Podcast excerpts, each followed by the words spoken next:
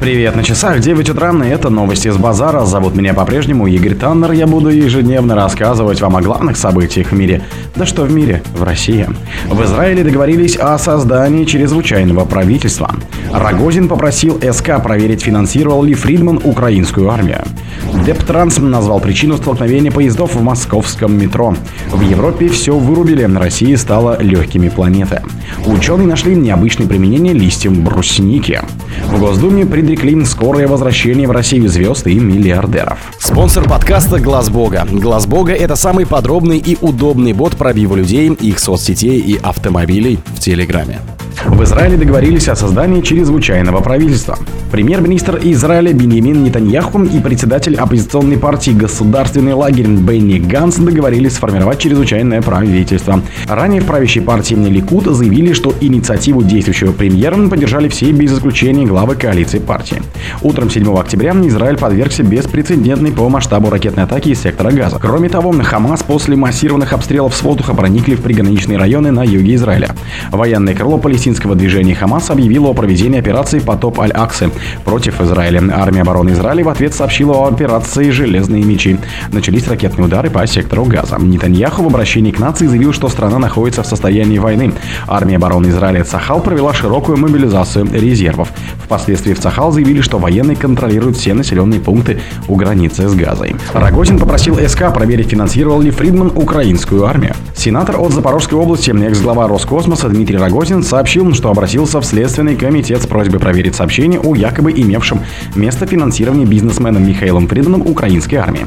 Подал сегодня, попросил СК проверить сообщение о финансировании Фридманом ВСУ, поскольку это попадает под жесткую статью УК, сказал он. Сенатор уточнил, что направил обращение также в Генпрокуратуру и ФСБ. Недельник российский бизнесмен Михаил Фридман заявил, что переехал в Израиль из Великобритании еще неделю назад, но сейчас из-за эскалации в регионе поехал в Москву.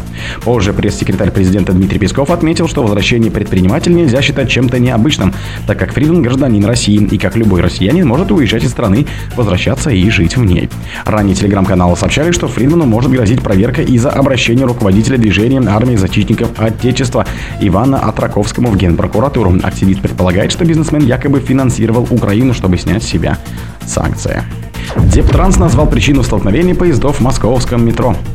Поезда столкнулись на Люблинском Дмитриевской линии столичного метро из-за ошибки машиниста, сообщил Департамент транспорта правительства Москвы в телеграм-канале.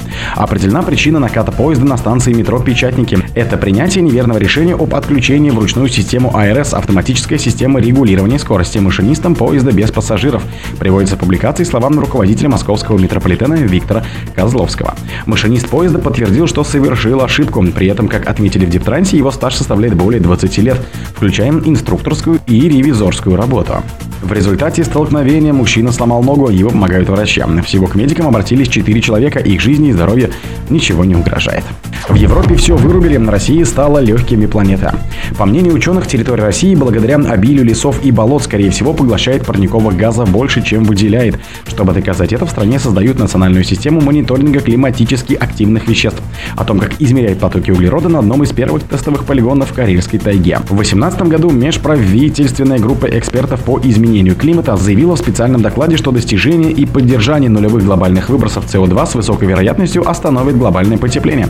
С тех пор более 140 государств и 65% из 2000 крупнейших компаний мира заверили, что стремятся к углеродной нейтральности, а 27 стран прописали это во внутреннем законодательстве.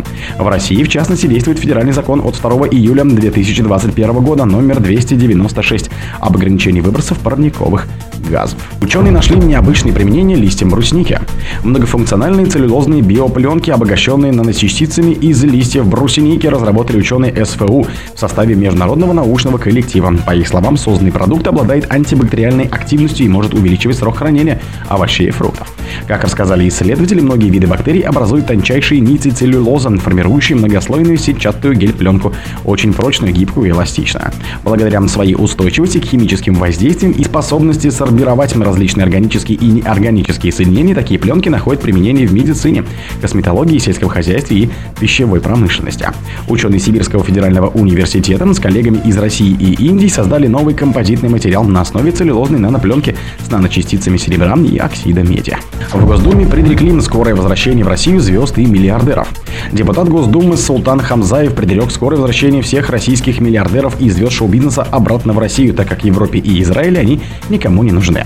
Как отметил спикер МГД Вячеслав Володин на пленарном заседании в ГД во вторник, релакантов, которые уехали из России и совершили подлые поступки, радуясь выстрелам по территории Российской Федерации, желая победы нацистскому кровавому киевскому режиму, в России не только не ждут, но если они вернутся, Магадан им обеспечен.